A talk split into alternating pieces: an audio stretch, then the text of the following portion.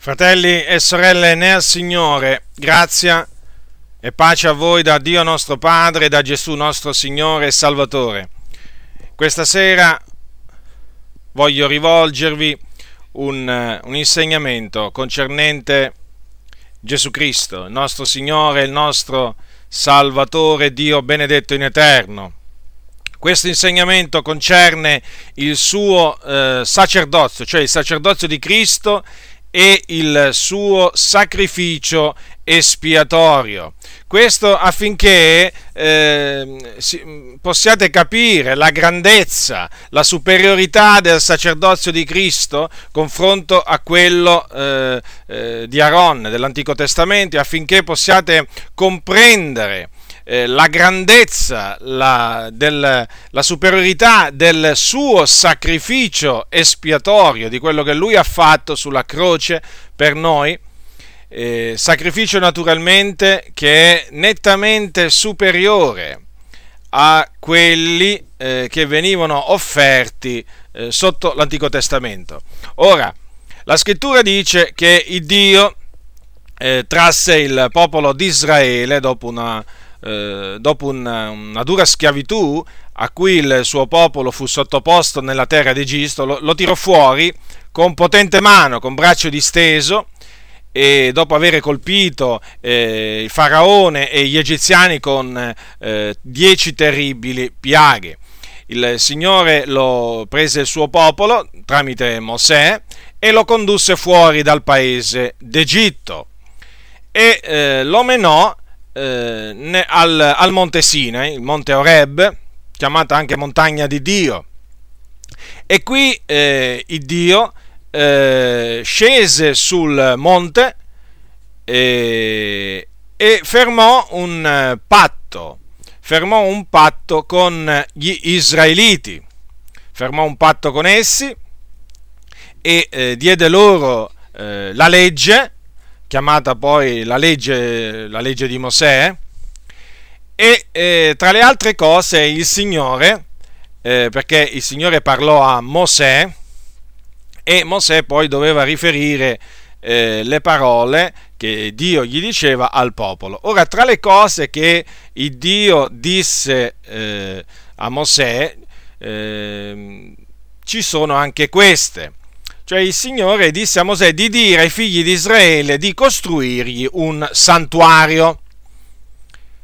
Le, leggiamo eh, nel libro dell'Esodo al capitolo 25, versetto, 20, eh, versetto 8. E così il Signore eh, disse a Mosè di dire queste parole al popolo di Israele e mi facciano un santuario perché io abiti in mezzo a loro. Me lo farete in tutto e per tutto secondo il modello del tabernacolo e secondo il modello di tutti i suoi arredi che io sto per mostrarti.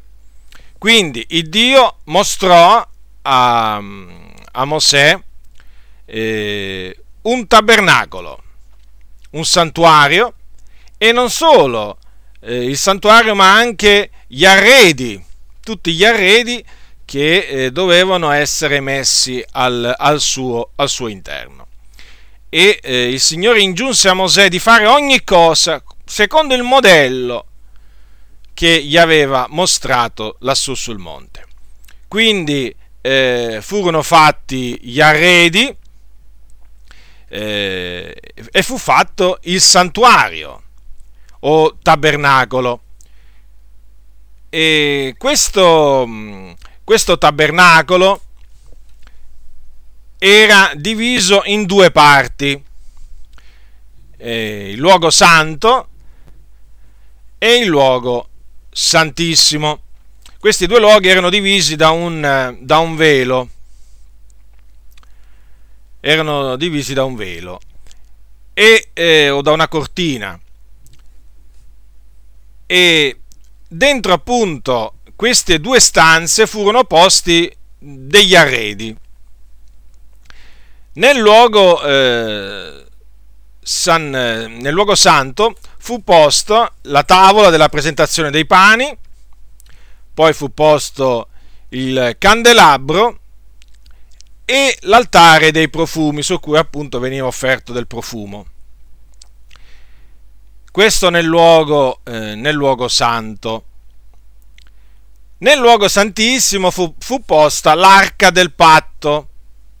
Fu posta l'arca del patto con il propiziatorio, su cui propiziatorio c'erano due cherubini d'oro che adombravano il propiziatorio. Ora,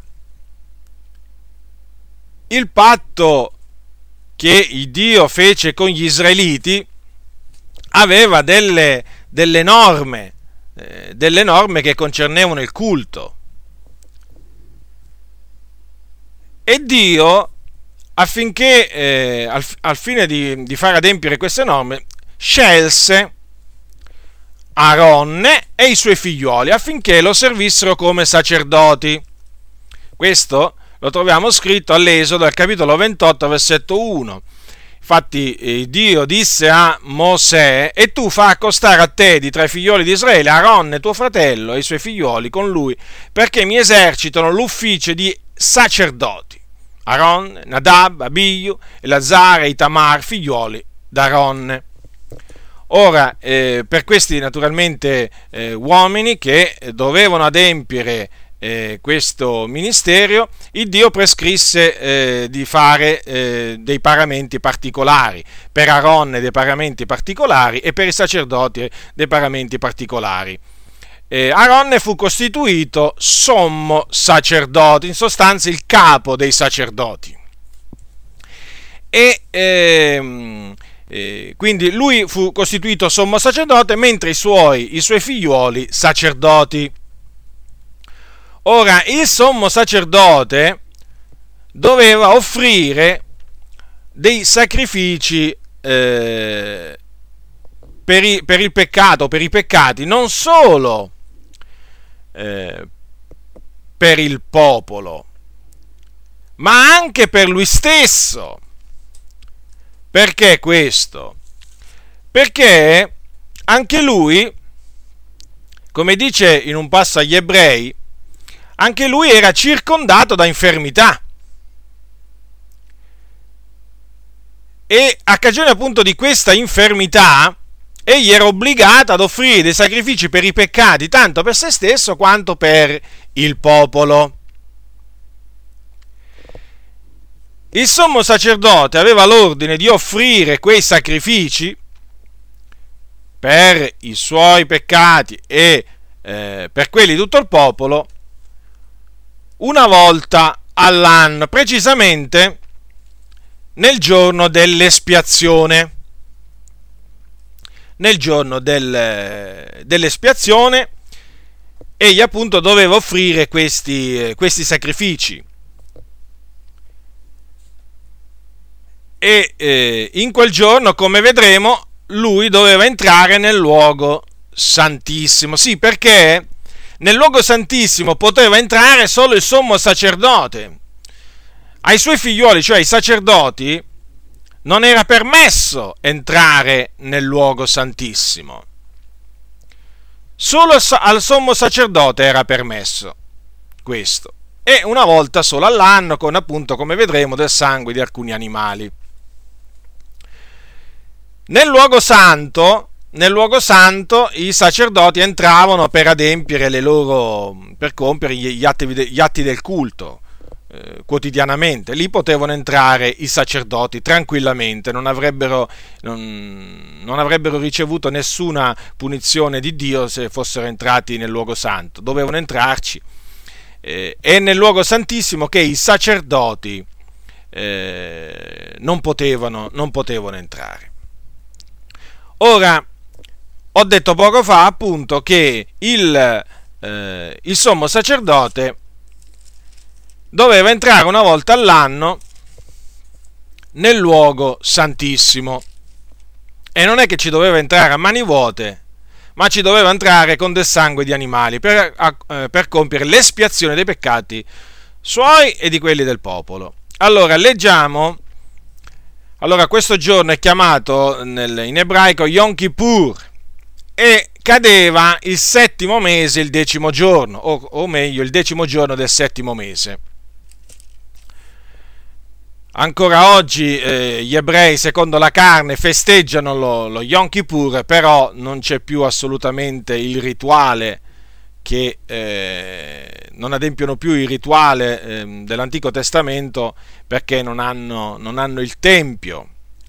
Il tempio, il tempio di Gerusalemme fu distrutto eh, nell'anno 70 d.C. e da quel dì non è stato più eh, ricostruito. Per loro è un giorno santo, eh, si umiliano, fanno confessione dei loro peccati, però non, eh, non, non, più questo, non c'è più questo, questo rituale nel, nel, giudaismo, nel giudaismo moderno. Allora, eh, quindi in quel giorno il sommo sacerdote doveva entrare nel luogo santissimo. Vediamo adesso che cosa troviamo scritto nel libro del Levitico, del, nel libro del Levitico al capitolo 16, versetto, dal versetto 11. Dunque, Aronne offrirà dunque il giovenco del sacrificio per il peccato per sé e farà l'espiazione per sé, per la sua casa e scannerà il giovenco del sacrificio per il peccato per sé. Poi prenderà un turibolo pieno di carboni accesi, tolti di sopra l'altare davanti all'Eterno, e due manate piene di profumo fragrante polverizzato, e porterà ogni cosa di là dal velo. Metterà il profumo sul fuoco davanti all'Eterno affinché il numero del profumo copra il propiziatorio che è sulla testimonianza, e non morrà. Poi prenderà del sangue del giovenco e ne aspergerà col dito il propiziatorio dal lato d'oriente, farà sette volte l'aspersione del sangue col dito davanti al propiziatorio. Poi scannerà il capro del sacrificio per il peccato che è per il popolo e ne porterà il sangue di là dal velo e farà di questo sangue quello che ha fatto del sangue del giovenco, ne farà l'aspersione sul propiziatorio e davanti al propiziatorio. Poi andiamo al, al versetto 30 che di, dal versetto 30 che dice, poiché in quel giorno si farà l'espiazione per voi affin di purificarvi, voi sarete purificati da tutti i vostri peccati davanti all'Eterno. È per voi un sabato di riposo solenne e voi umilierete le anime vostre, è una legge perpetua. E il sacerdote che ha ricevuto l'unzione ed è stato consacrato per esercitare il sacerdozio al posto di suo padre, farà l'espiazione, si vestirà delle vesti di lino di paramenti sacri e farà l'espiazione per il santuario sacro, farà l'espiazione per la tenda di convegno e per l'altare, farà l'espiazione per i sacerdoti e per tutto il popolo della raunanza. Questa sarà per voi una legge perpetua per fare una volta all'anno per i figlioli di Israele l'espiazione di tutti i loro peccati. Ora, questo per quello che concerne eh, il patto che Dio fece con gli israeliti al monte Sinai, il, il santuario, le norme del culto. Ora però Dio ha fatto un nuovo patto con la casa di Israele, con la casa di Giuda e con noi gentili in Cristo Gesù che naturalmente siamo stati innestati, siamo stati inseriti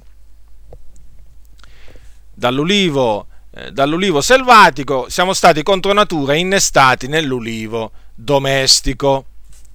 Ora Dio ha fatto appunto un nuovo patto, un patto che è migliore di quello che fece con gli israeliti al monte Sinai. E ha stabilito un altro sommo sacerdote a pro degli uomini nelle cose che concernono Dio. E ha preso anche questo sacerdote, lo ha preso di fra gli uomini e lo ha stabilito sommo sacerdote, ma in eterno. Sì, lo ha stabilito sommo sacerdote in eterno e il suo nome è Gesù Cristo, il figlio di Dio. Ora, Perché questo? Perché nel Salmo, nel Salmo 110, questo è un passo che ripeterò diverse volte durante la mia esposizione di questa parte del consiglio di Dio, nel Salmo 110, versetto 4, leggiamo quanto segue. L'Eterno l'ha giurato e non si pentirà. Tu sei sacerdote in eterno, secondo l'ordine di Melchisedec. Vorrei, not- vorrei che notaste subito tre cose poi su cui poi tornerò in appresso. Il fatto che Dio lo stabilì con giuramento, lo stabilì sacerdote in eterno e poi lo stabilì secondo un ordine che non era l'ordine di Aronne, ma secondo l'ordine di Melchisedec.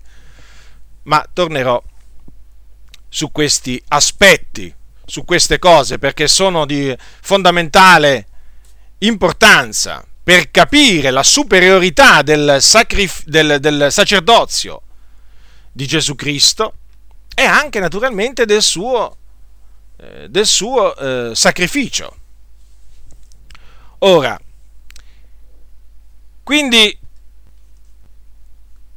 Dio, l'Onnipotente, creatore dei cieli e della terra, l'Iddio d'Abramo, di Isacco e di Giacobbe, l'Iddio che trasse il popolo di Israele dall'Egitto, ha stabilito il suo figliolo come sommo sacerdote in eterno. Ora, il figliuolo di Dio, prima di venire in questo mondo, era con Dio in cielo, perché è scritto nel principio era la parola, la parola era con Dio e la parola era Dio.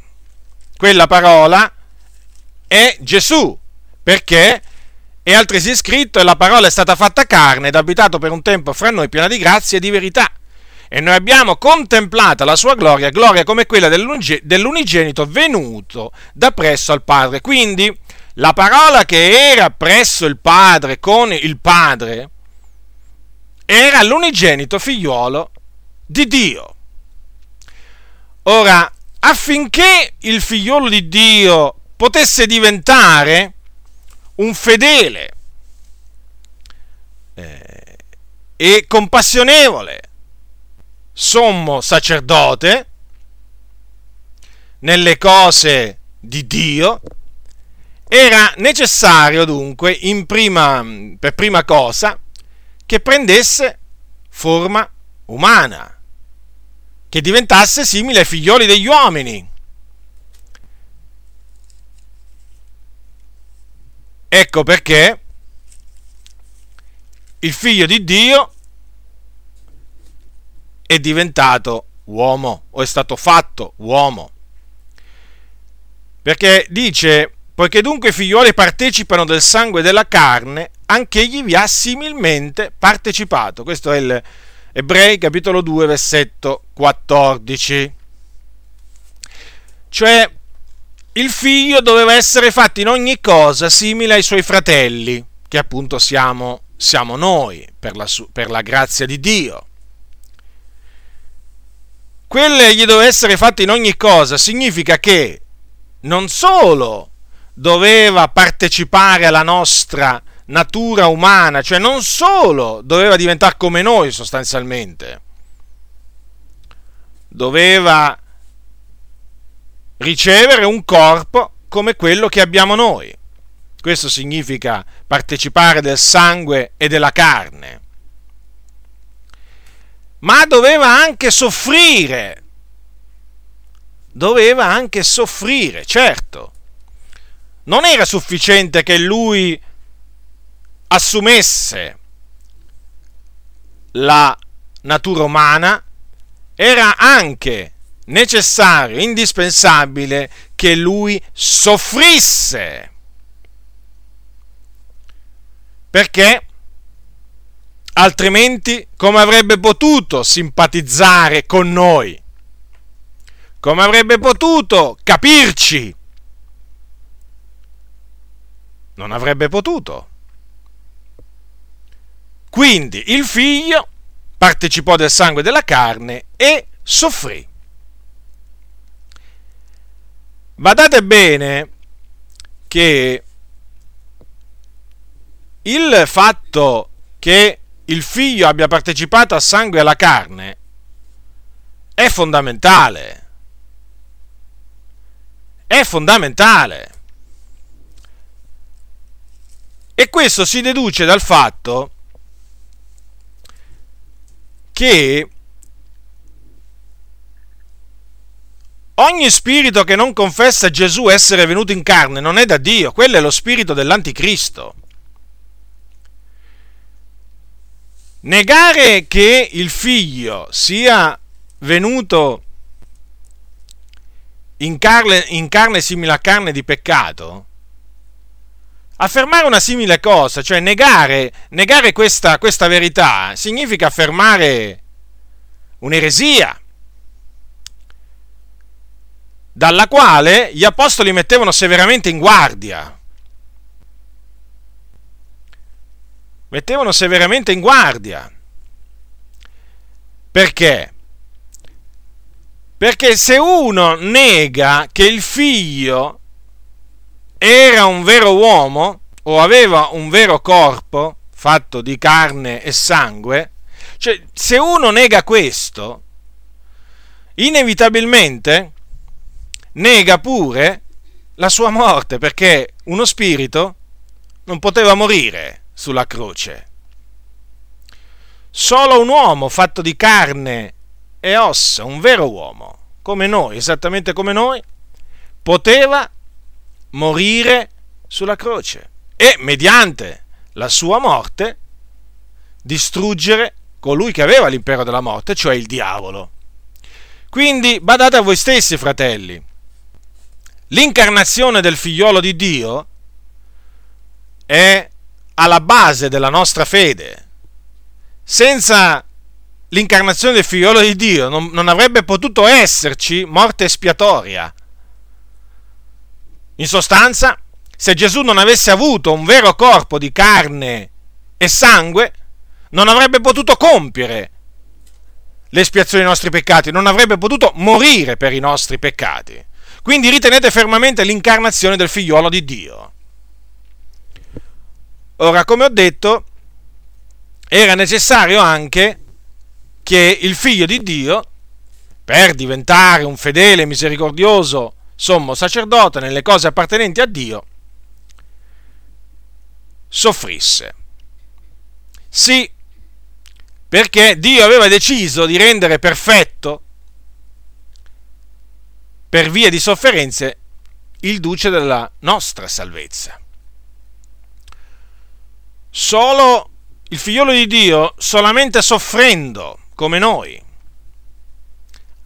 avrebbe potuto diventare autore di una salvezza eterna, solo soffrendo.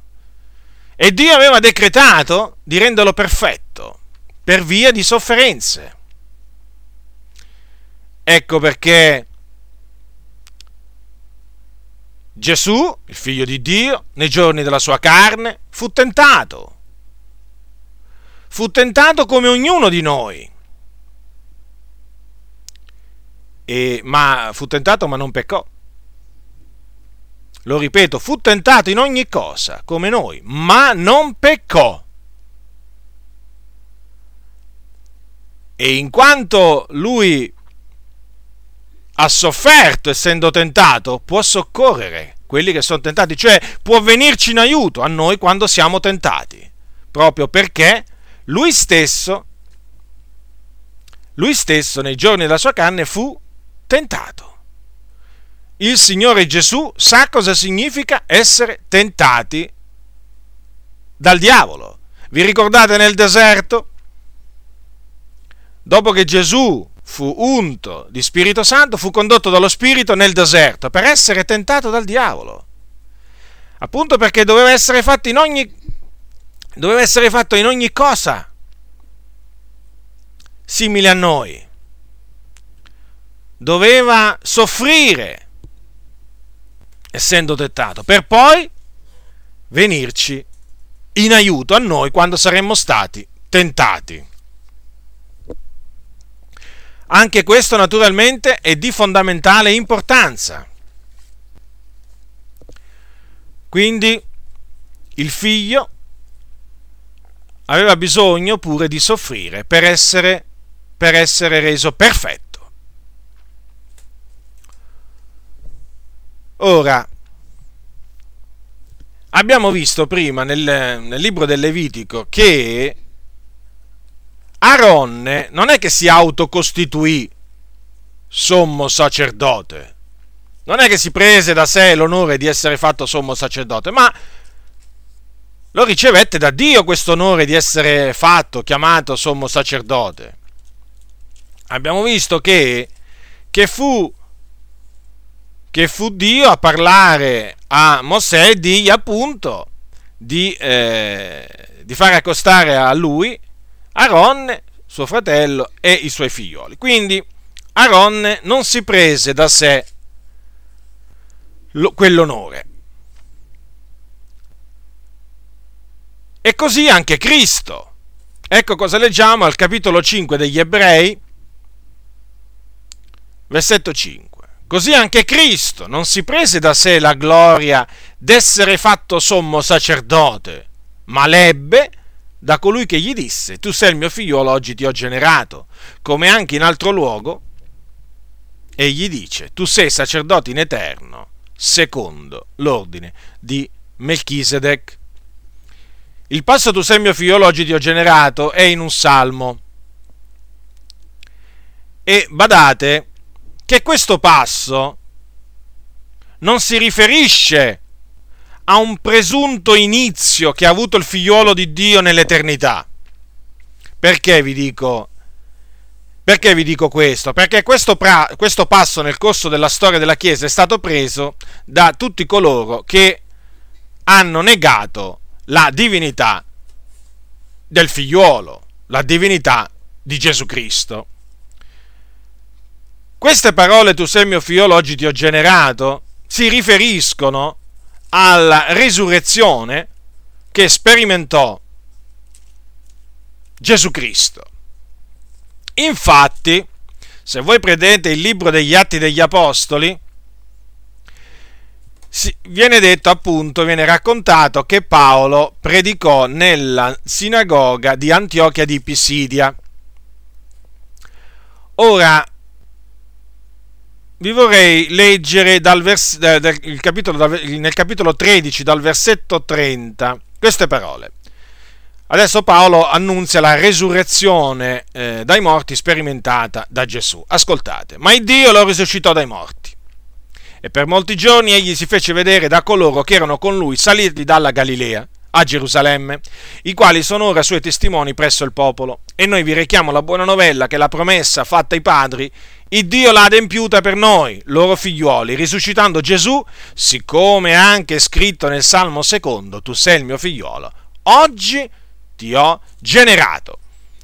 Quindi, quell'oggi si riferisce al giorno in cui Dio risuscitò il figliuolo suo. In sostanza, o in altre, in altre parole, quel quelle parole significano che Dio dichiarò Gesù figliuolo di Dio con potenza, secondo lo spirito di santità, mediante la sua resurrezione dai morti. Questo significa. Ora, quindi abbiamo visto che come Aaron non si prese da sé l'onore di essere fatto sommo sacerdote, così neppure Gesù Cristo non si prese da sé la gloria di essere fatto sommo sacerdote. Ora, è scritto appunto che non solo è stato fatto sommo sacerdote, ma è stato fatto sommo sacerdote secondo l'ordine di Melchisedec. Quindi Gesù, il sommo sacerdote della nostra confessione di fede, o il sommo sacerdote dei futuri beni, così è chiamato dalla scrittura, non era secondo l'ordine di Aaron, ma secondo un altro ordine, l'ordine di Melchisedec. A questo punto è bene parlare di Melchisedec. Perché? Per capire, per capire chi era questo Melchisedec. E leggendo chi era questo Melchisedec, ci si rende conto che egli era superiore ad Aronne. E quindi l'ordine l'ordine di Melchisedec è superiore all'ordine di Aronne. E quindi il sacerdozio di Cristo è superiore a quello di Aronne. Prendete il capitolo 7 degli Ebrei, cominciamo dal leggere, comincerò a leggere dal versetto 1. Poiché questo Melchisedec, re di Salem, sacerdote dell'Iddio Altissimo, che andò incontro ad Abramo quando egli tornava dalla sconfitta dei re e lo benedisse, a cui Abramo diede anche la decima di ogni cosa, il quale in prima, in prima secondo la interpretazione del suo nome è re di giustizia e poi anche re di Salem, vale a dire re di pace, senza padre, senza madre, senza genealogia, senza principio di giorni né fin di vita, ma rassomigliato al figliolo di Dio, questo Melchisedec rimane sacerdote in perpetuo. Or considerate quanto grande fosse colui al quale Abramo, il patriarca, dette la decima del meglio della preda. Or quelli di infra i figliuoli di Levi che ricevono il sacerdozio hanno bensì ordine, secondo la legge, di prendere le decime dal popolo, cioè dai loro fratelli, benché questi siano usciti dai lombi d'Abramo. Quello invece, che non è della loro stirpe, prese la decima da Abramo e benedisse colui che aveva le promesse. Ora, senza contraddizione, l'inferiore è benedetto dal superiore. E poi qui quelli che prendono le decime sono degli uomini mortali, ma là le prende uno di cui si attesta che vive. E per così dire, nella persona d'Abramo, Levi stesso che prende le decime fu sottoposto alla decima, perché egli era ancora nei lombi di suo padre quando Melchisedec incontrò Abramo. Quindi, badate bene, riassumo, quando Abramo incontrò Melchisedec, non esisteva, eh, non esisteva ancora eh, Giacobbe, non esistevano i dodici, i dodici patriarchi, non esisteva Levi, non esisteva Aaron, perché Aaron è un discendente, non esisteva Mosè, eh, Aaron un, era un discendente di Levi eh, e Levi era uno dei figli di Giacobbe. E quando Abramo incontrò Melchisedec, Levi non esisteva.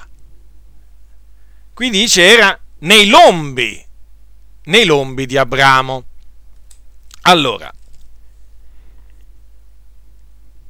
è evidente che Levi, quindi, da cui discende Aronne, che aveva avu- avuto l'ordine di, eh, eh, di riscuotere le decime dal popolo, nella persona d'Abramo dette la decima a Melchisedec, perché questo appunto dice lo scrittore, come lui che, secondo la legge, aveva l'ordine di prendere le decime, ecco che cosa fece. Diede la decima a chi? A uno che non era della, della loro stirpe, a Melchisedec. Ecco perché Melchisedec è nettamente superiore ad Aronne. E poi questo Melchisedec benedisse Abramo ed è l'inferiore ad essere benedetto dal superiore e non viceversa lo ripeto, è l'inferiore che viene benedetto dal superiore, non è, il contrario. Quindi, quando la scrittura dice che il figliuolo di Dio fu stabilito sacerdote in eterno secondo l'ordine Melchisedec, vuole dire che l'ordine del sacerdozio di Gesù è superiore nettamente a quello del sacerdozio di Aronne. Ma perché fu necessario? Perché fu necessario che sorgesse un altro sommo sacerdote che non fosse discendente di Levi, cioè che non fosse secondo l'ordine d'Aaron? Perché voi dovete sapere che la scrittura dice che dice che la perfezione non fu resa possibile per mezzo del sacerdozio levitico. Perché se la perfezione fosse stata possibile per mezzo del sacerdozio levitico, non ci sarebbe stato bisogno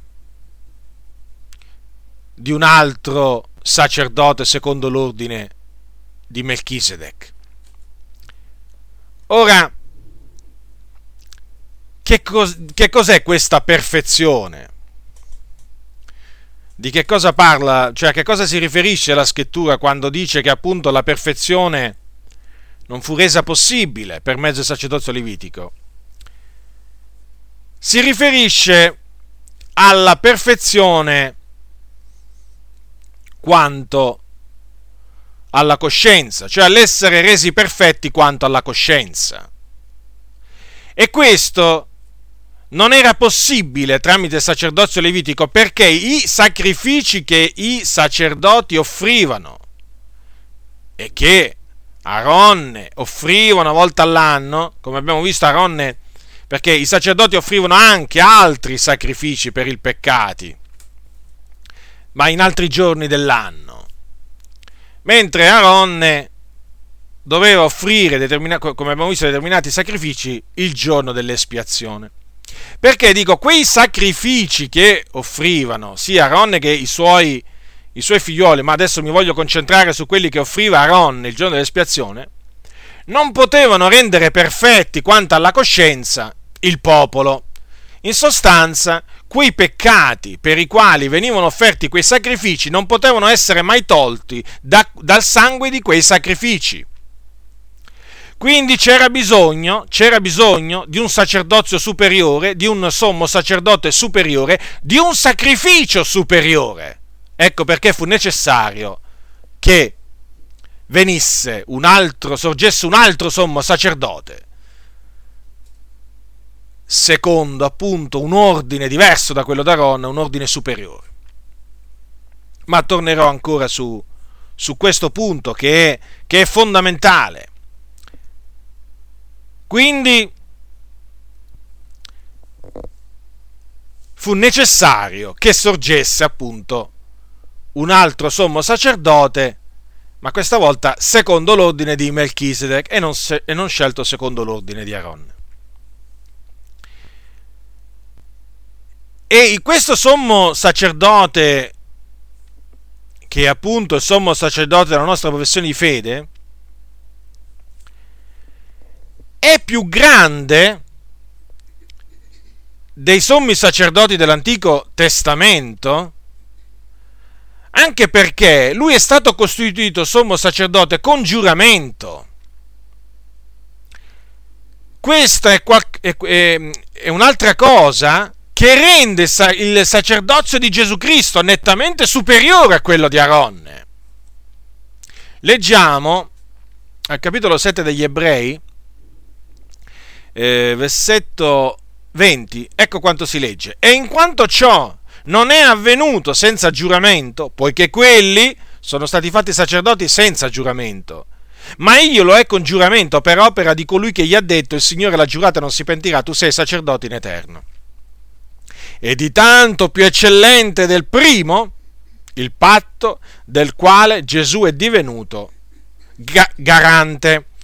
Questo è un, è, un, è un particolare molto molto importante, perché il fatto che Gesù sia stato costituito sommo sacerdote da Dio con giuramento, dimostra ci mostra l'immutabilità del consiglio di Dio. In altre parole, il Dio ha usato il giuramento, naturalmente non poteva giurare per qualcuno superiore a lui, Dio, ha giurato per se stesso. Lui ha usato il giuramento per mostrare a noi, eredi della promessa, la immutabilità del suo consiglio. Che cosa significa questo? Significa che il Dio, avendo giurato, avendo fatto questo giuramento,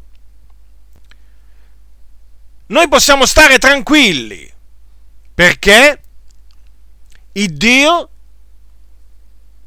non farà venire in avvenire un altro sommo sacerdote che magari possa, possa, completare quello che ha fatto Gesù, come se quello che Gesù ha fatto non fosse, non fosse perfetto. No, perché quello che ha fatto Gesù è un'opera perfetta. Non c'è, bisog- non c'è nulla da aggiungere a quello che ha fatto Gesù.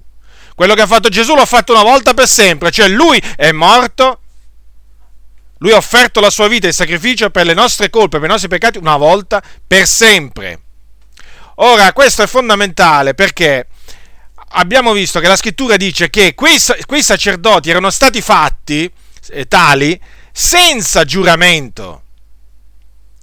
E infatti questo eh, lasciava spazio un, eh, all'eventuale venuta di, di, altri, di un, altro sommo, di un altro sommo sacerdote, e di fatti è venuto, perché Aronne non fu costituito. Aronne non fu costituito sommo sacerdote eh, con giuramento, ma senza giuramento. Perché? Perché Dio aveva previsto, Dio aveva prestabilito che il sacerdozio di Aronne fosse sostituito da quello da quello di Cristo. Adesso che è venuto il sommo sacerdote, che era appunto prefigurato eh, da, da Aaron, ora che è venuto il vero sommo sacerdote, che era appunto stato prefigurato eh, da Aaron, che era l'ombra, un'ombra del, del, del, del futuro, eh, vero, un'ombra del vero sommo sacerdote, ora è chiaro avendo stabilito, avendolo stabilito con giuramento, noi possiamo proprio, dobbiamo stare proprio fiduciosi nel Signore, perché il Dio non muterà di nuovo il sacerdozio.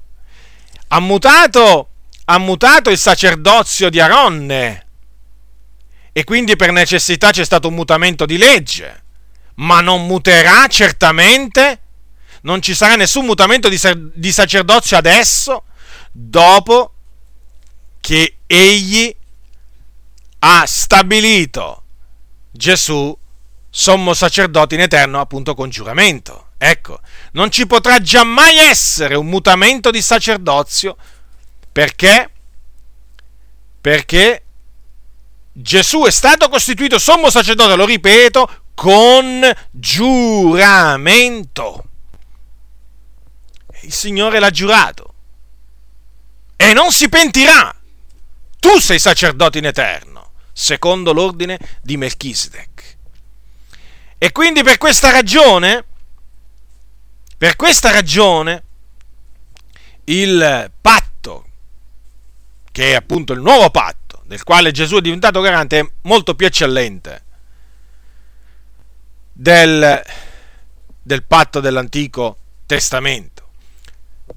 Poi c'è un'altra cosa da dire, che come ho detto oh, poco fa, qui sommi sacerdoti erano circondati da infermità, cioè deboli, imperfetti, ma il giuramento che è venuto dopo la legge ha, fatto, ha costituito sommo sacerdote, il figliuolo, che è stato reso perfetto per sempre. Infatti dice, capitolo 7 degli Ebrei, versetto 28, La legge infatti costituisce sommi sacerdoti uomini soggetti a infermità, ma la parola del giuramento, fatto dopo la legge, costituisce il figliuolo che è stato reso perfetto per sempre. Perfetto in virtù appunto delle sue sofferenze. Questo appunto lo abbiamo visto, lo abbiamo visto prima.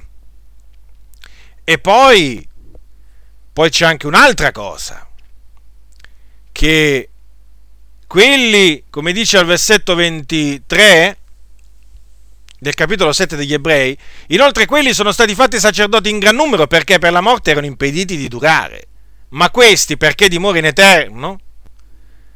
Ripeto, ma questi perché dimora in eterno a un sacerdozio che non si trasmette, ond'è che può anche salvare appieno quelli che per mezzo di lui si accostano a Dio, vivendogli sempre per intercedere per loro. Quindi, i sommi sacerdoti dell'Antico Testamento non è che duravano per sempre, perché morivano e poi alla loro morte trasmettevano il, eh, il, il loro ufficio, il loro sacerdozio ai, fi, ai, figli.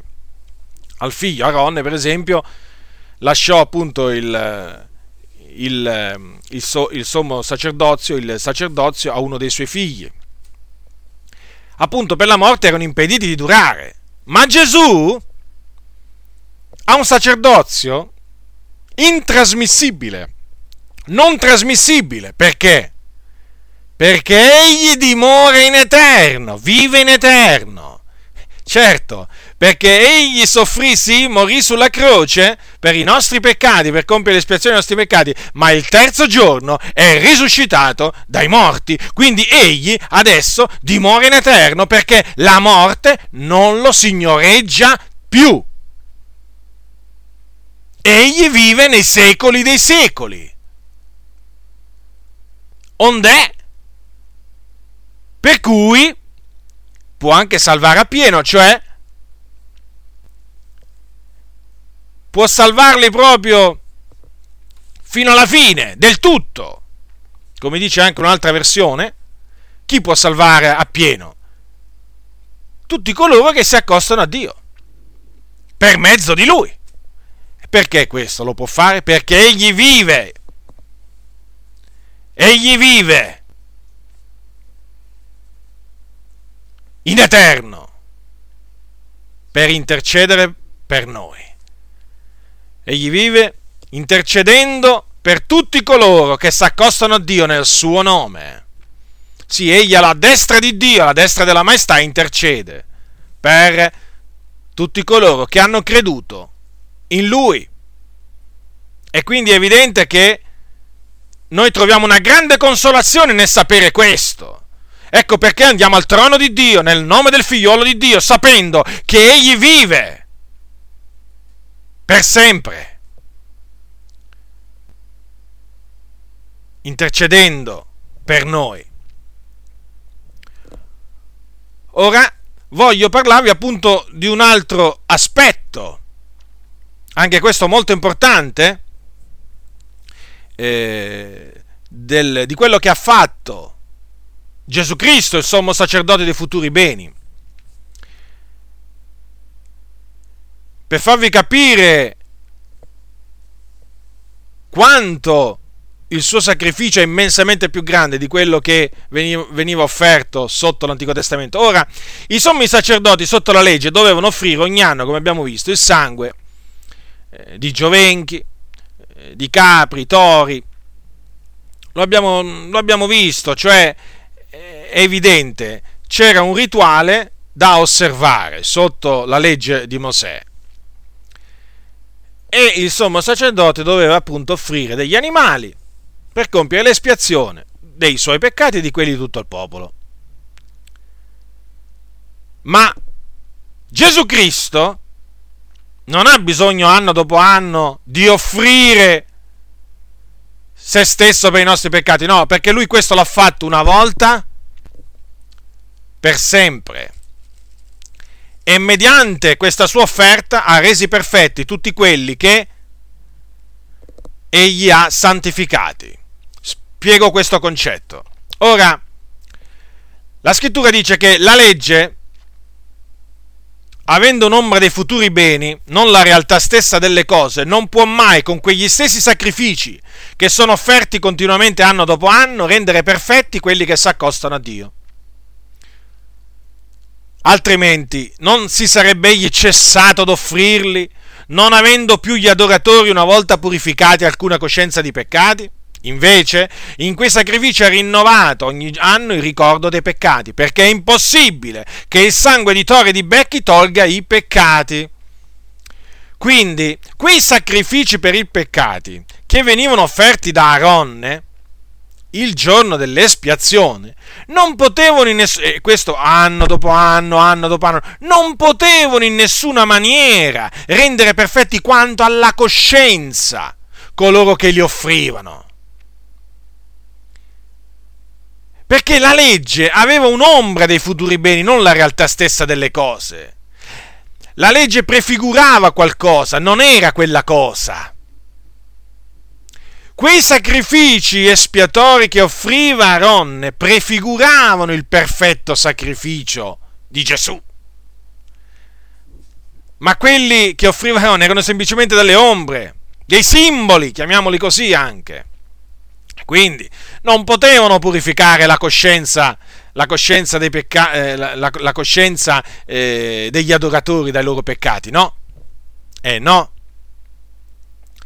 Perché questo lo poteva fare e lo può fare solo il sangue di Gesù Cristo, l'agnello di Dio che toglie il peccato del mondo. Quindi, quei sacrifici espiatori sotto l'Antico Testamento non cancellavano, non rimuovevano i peccati dalla coscienza degli adoratori, perché appunto è impossibile che il sangue di torri di becchi tolga i peccati, mentre Gesù o il sacrificio di Gesù, il sangue di Gesù può rimuovere quei peccati, può rimuovere i peccati dalla coscienza di tutti coloro che credono in Lui.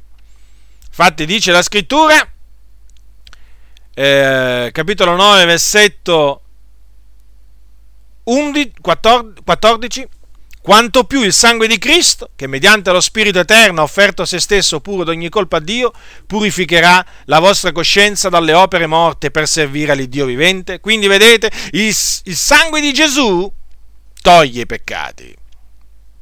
Il sangue di Gesù toglie i peccati. Il sangue dei tori e dei becchi, sotto l'Antico Testamento, quei peccati non li poteva togliere. Perché si trattava solo di regole carnali che Dio aveva imposto fino al tempo della riforma, cioè fino alla pienezza dei tempi, quando Gesù poi, figliolo suo, avrebbe offerto se stesso in sacrificio per i nostri peccati. Quindi, quei sacrifici, quei doni, non potevano, sotto l'Antico Testamento, rendere perfetto quanto alla coscienza colui che offriva il culto. Mentre adesso il sacrificio di Gesù Cristo può rendere perfetto quanto alla coscienza colui che crede in lui. Perché in virtù della sua opera, in virtù del suo sacrificio che lui ha compiuto una volta per sempre, noi siamo stati santificati. La sua offerta lui l'ha compiuta una volta per sempre e noi in virtù di questa sua offerta siamo stati santificati. O come dice in un passo, con un'unica offerta, egli ha per sempre resi perfetti quelli che sono santificati. Quindi è evidente che siccome è arrivata adesso la perfezione, non c'è più bisogno per, di alcun sacrificio. E poi vedete il fatto che tramite il sacrificio di Gesù Cristo, tramite il suo sangue, venga resa perfetto, venga, venga eh, reso perfetto colui che crede in lui, in, nella coscienza, non è altro che l'adempimento delle parole che Dio disse tramite eh, Geremia concernente appunto il nuovo patto. Quando Dio disse non mi ricorderò più dei loro peccati e delle loro iniquità. Certo, perché essendo che noi che abbiamo creduto nel Signore Gesù Cristo siamo stati resi perfetti quanto alla coscienza, in virtù del sacrificio di Gesù, quei peccati il Dio non li ricorda più. Mentre nei sacrifici espiatori dell'Antico Testamento ogni anno era rinnovato il ricordo dei peccati, ebbene, adesso nel sacrificio di Gesù Cristo, mediante il sacrificio di Gesù Cristo, quei peccati non vengono dal Signore più ricordati. È evidente dunque che il sangue di Cristo ha fatto qualcosa di grande, di meraviglioso.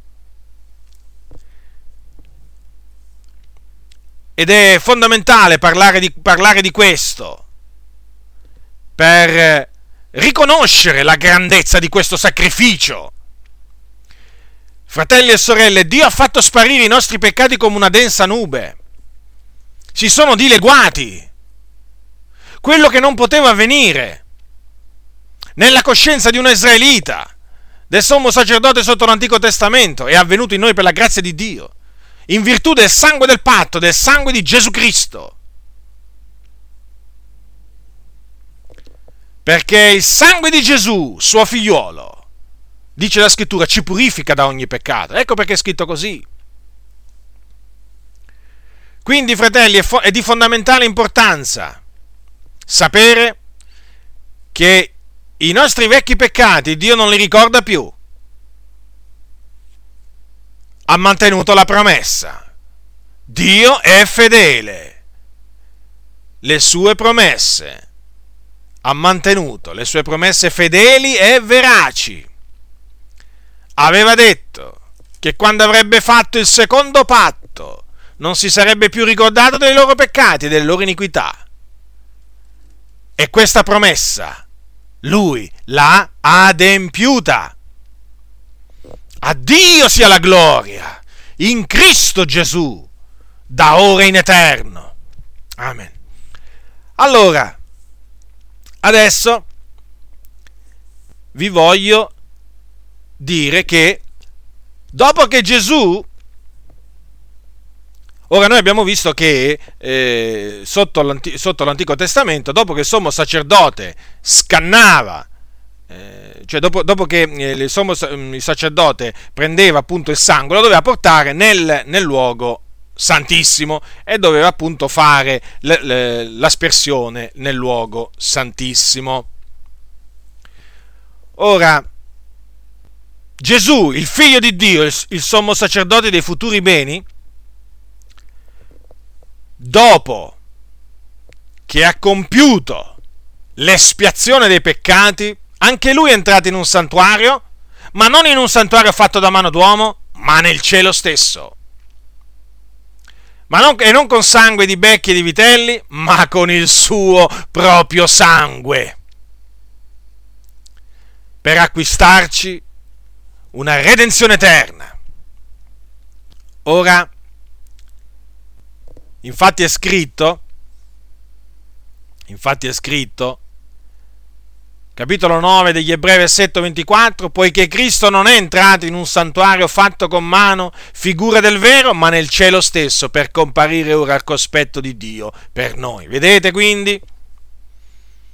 Sì, anche il nostro sommo sacerdote è entrato in un, in un santuario, ma in quello vero, che era sulla terra adombrato da quello che poi eh, fece costruire Mosè il nostro sommo sacerdote è entrato nel santuario vero, cioè nel cielo stesso, per comparire ora al cospetto di Dio. Ora, dice anche a riguardo di ciò, sempre nell'Epistola agli Ebrei, capitolo 9, versetto 11, ma venuto Cristo, sommo sacerdote dei futuri beni, egli attraverso il tabernacolo più grande e più perfetto, non fatto con mano, vale a dire non di questa creazione, e non mediante il sangue di becchi e di vitelli, ma mediante il proprio sangue, è entrato una volta per sempre nel santuario, avendo acquistato una redenzione eterna. Quindi vedete, pure Gesù è entrato in un santuario, è entrato nel santuario celeste. E vedete, il figliuolo, il figliuolo venne per stabilire il nuovo patto o il nuovo testamento. Infatti noi lo chiamiamo nuovo patto o nuovo, nuovo testamento. E anche sotto l'Antico Testamento, cioè anche um, il primo patto, che, che, noi chiamiamo antico perché è evidente, è sorpassato da, da quello, è stato sorpassato da quello nuovo. Quello nuovo oramai ha preso il posto di quello, di quello antico. Ora anche però quello, il primo patto, il primo patto fu dedicato con del sangue. Fu dedicato con del sangue, sì. Infatti è scritto eh, al capitolo 9, versetto 18, onde che anche il primo patto non è stato inaugurato senza sangue. Difatti, quando tutti i comandamenti furono secondo la legge proclamati da Mosè a tutto il popolo, egli prese il sangue dei vitelli e dei becchi con acqua, lana scarlatta ed issopo, e ne asperse il libro stesso e tutto il popolo, dicendo, questo è il sangue del patto che Dio ha ordinato sia fatto con voi. E parimente asperse di sangue il tabernacolo e tutti gli arredi del culto e secondo la legge quasi ogni cosa è purificata con sangue, e senza spargimento di sangue non c'è remissione. Era dunque necessario che le cose raffiguranti quelle nei cieli fossero purificate con questi mezzi, ma le cose celesti stesse dovevano esserlo con sacrifici più eccellenti di questi. Cosa vuole dire lo scrittore agli ebrei? Che come il, il primo patto fu dedicato con, eh, con del sangue, e questo avvenne quando, dopo che Mosè eh, proclamò al popolo le parole eh, del, libro de, del, libro, cioè le parole del patto, perché dice ne asperse il libro stesso e tutto il popolo, dicendo questo è il sangue del patto che Dio ha ordinato e sia fatto con voi, anche, e poi asperse pure il tabernacolo e tutti gli arredi del culto, anche, anche il secondo patto doveva essere dedicato con del sangue eh, ma naturalmente questo sangue doveva essere migliore del sangue di vitelli e di becchi. E certo, un patto migliore doveva essere, per certo, dedicato con del sangue migliore. E questo è il sangue di Gesù Cristo, il Figlio di Dio. L'agnello senza macchia, senza difetto, ben preordinato prima della fondazione del mondo. Ecco qual è il sangue del nuovo patto, il sangue mediante il quale il secondo patto è stato dedicato. E poi Gesù è chiaramente detto, è chiaramente detto che le cose celesti, mentre quelle quelle terrene che raffiguravano quelle celesti furono, furono purificate con il sangue, con quelle cose, in particolare col sangue eh, dei vitelli e dei becchi. È evidente che le cose celesti dovevano essere purificate con mezzi migliori. E ancora una volta ci viene detto quali sono questi mezzi migliori, più eccellenti, o sacrifici più eccellenti di, que- di, di quelli dell'antico patto certo, perché le cose celesti furono purificate con il sangue di Gesù Cristo. Ecco perché fu necessario che Gesù entrasse nel cielo stesso con il suo sangue per purificare le cose celesti. Questo è quello che insegna la Sacra Scrittura. Questo noi proclamiamo, lo dobbiamo proclamare perché è la parola del Signore. Ora, e affinché, vedete, affinché il testamento, affinché un testamento sia valido, bisogna accertare la morte di colui che fa il testamento, perché il testamento, lo si sa, non ha valore finché vive il testatore. E la stessa cosa è avvenuta, è avvenuta col Nuovo Testamento, perché? Affinché il Nuovo Testamento entrasse in vigore era necessario che fosse accertata la morte del testatore, cioè di Gesù Cristo. E questa morte è stata accertata, quindi naturalmente anche la sua resurrezione. Quindi il testamento che ci ha lasciato Gesù Cristo è valido. E che cosa, che cosa ci ha lasciato? Che cosa ci ha lasciato detto in questo testamento? Che cosa ci ha lasciato detto in questo testamento? Che cosa ci ha lasciato in questo testamento? Un'eterna, una eterna eredità. Considerate quindi il Nuovo Testamento che cosa, che cosa contiene. Un'eterna eredità, la promessa di un'eterna eredità qualcosa di grande, di meraviglioso. Che Dio illumini gli occhi del nostro cuore affinché sappiamo quale sia la ricchezza della sua gloria nell'eredità nei santi, quali veramente siano le ricchezze di questa eterna eredità che è conservata per noi nei cieli. È un'eredità immarcescibile, incorruttibile è qualcosa veramente che il Signore che il Signore ci ha promesso. E noi dobbiamo avere fiducia nelle sue promesse, perché le sue promesse sono fedeli e veraci, le sue promesse non vengono mai meno, le sue promesse al tempo stabilito da Lui si adempiono, perché Dio quello che ha detto lo farà, nessuno può impedire l'adempimento dei suoi piani egli è Dio. Quando ha detto una cosa non la farà? Quindi, fratelli nel Signore, dobbiamo avere piena fiducia nelle promesse che sono scritte nel Nuovo Testamento che ci ha lasciato Gesù. Questa è la promessa che gli, fa- che gli ci ha fatto la vita eterna. Dobbiamo avere piena fiducia nella sua promessa, sapendo che colui che ha fatto questa promessa è il fedele e il verace. Lo ripeto, lui non mancherà di adempiere la sua promessa se noi conserviamo la fiducia che avevamo da principio. Certo perché noi erediteremo l'eterna eredità a condizione che perseveriamo fino alla fine nella fede. A condizione che teniamo la, proclamiamo la confessione della nostra speranza fino alla fine. E termino questo mio insegnamento ricordandovi quest'altra cosa, cioè che Gesù Cristo, il sommo sacerdote, dei, il sommo sacerdote dei futuri beni, tramite il suo sangue ha fatto un'altra cosa. Ha manifestato e dedicato per noi la via al luogo santissimo e perciò a noi è permesso accostarci con fiducia al trono. Vedete, sotto l'Antico Testamento, come abbiamo visto, c'erano due, due stanze che formavano il tabernacolo, il tabernacolo o il santuario terreno. C'era il luogo santo e il luogo santissimo.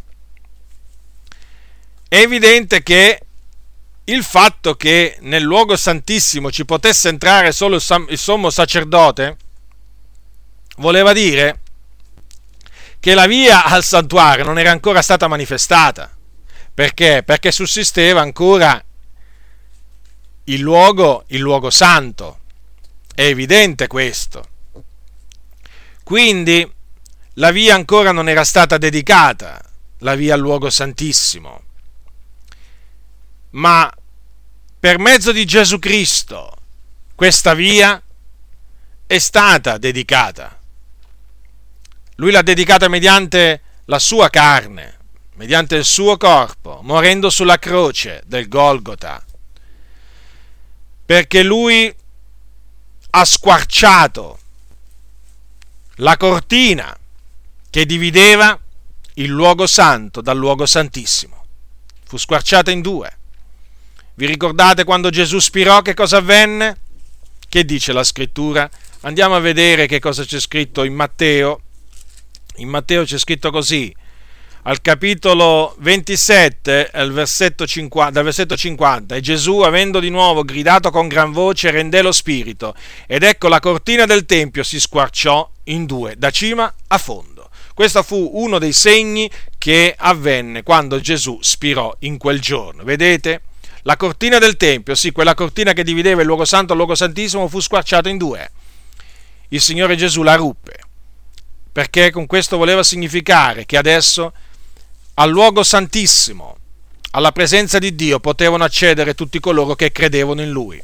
E quindi adesso abbiamo la libertà di accostarci al trono della grazia, con piena certezza di fede. L'accesso alla presenza di Dio ora è un accesso libero. Possiamo accedere alla presenza di Dio in ogni tempo e in ogni luogo. E questo naturalmente lo dobbiamo, lo dobbiamo a Gesù Cristo, a Lui. Questo privilegio, questo onore, lo dobbiamo esclusivamente a Gesù Cristo, a quello che Lui ha fatto mediante il suo sacrificio espiatorio, cioè in virtù della sua obbedienza al Padre, in virtù del fatto che lui compì la volontà del Padre suo, noi oggi siamo eredi, siamo stati costituiti eredi dell'eterna eredità. Considerate, siamo stati resi perfetti quanto alla coscienza, noi, noi che eravamo lontani da Dio, senza speranza, traviati, ribelli. Ebbene, il Signore ci ha resi perfetti quanto alla coscienza, mediante il suo, il suo sangue. Noi veramente dobbiamo rendere grazie a Dio del continuo in Cristo Gesù per averci donato tutto questo, per averci messo in grado di partecipare a questa sorte così dilettevole, a questa meravigliosa sorte. Considerate, ma considerate, fratelli e sorelle, considerate, il Signore ha aperto, ha dedicato la via al luogo santissimo e in questa maniera noi possiamo accostarci all'Iddio che ha fatto i cieli, la terra, il mare e tutto ciò che è in essi. Possiamo accostarci a Lui, chiamarlo Padre, rivolgerci a Lui nel nome di Gesù Cristo, sapendo che Lui ci ascolta, che Lui ha le sue orecchie tese al nostro grido, che Lui al momento opportuno ci soccorrerà. E poi soprattutto sapendo, sapendo, fratelli, che in virtù dell'ubbidienza di Gesù Cristo noi abbiamo alla destra della maestà, lassù nei cieli, nei luoghi altissimi, un potente intercessore, un avvocato, colui che, come dice la Sacra Scrittura, colui che può anche salvarci a pieno Considerate, non abbiamo bisogno di nessun altro oltre Gesù Cristo. Lui, con la sua opera di intercessione continua alla destra del Padre, può salvarci a pieno. Quindi, diletti nel Signore, che diremo dunque? Che diremo dunque a queste cose? Se Dio è con noi, se Dio è per noi, chi sarà contro di noi. Abbiamo un Dio grande, abbiamo veramente un Dio grande. Come dice veramente, come dice veramente l'Apostolo ai Romani, colui che non ha risparmiato il suo proprio figliuolo, ma l'ha dato per tutti noi. Come non ci donerà egli anche tutte le cose con lui? Proprio vero. Abbiamo un Dio grande in benignità. abbiamo un Dio d'amore, abbiamo un Dio misericordioso che ha avuto pietà di noi nel suo figliolo. E quindi a lui noi dobbiamo rendergli del continuo grazie per tutto ciò. Non meritevamo nulla, non meritevamo nulla, ma a lui è piaciuto, è piaciuto donarci tutto ciò. Quindi, fratelli e sorelle nel Signore, vi esorto a conservare la fede in Gesù Cristo, il Figlio di Dio, colui che Dio ha costituito sommo sacerdote in eterno, secondo l'ordine di Melchisedec. Continuate ad avere piena fiducia in Lui. Egli alla destra del Padre intercede anche per voi e può salvarvi a pieno. Può salvarvi a pieno. Quindi non gettate franche- non gettate via la franchezza della vostra fede perché è una grande ricompensa. Ricordatevi, ricordatevi, il Nuovo Testamento con- contiene la promessa di un'eterna eredità. Non una cosa da poco, ma un qualche cosa veramente di un grandissimo valore. Abbiate piena fiducia fino alla fine nella promessa che Egli ci ha fatto. E per certo, e per certo, otterrete, otterremo quello che Dio ha preparato per tutti noi nel suo grande amore.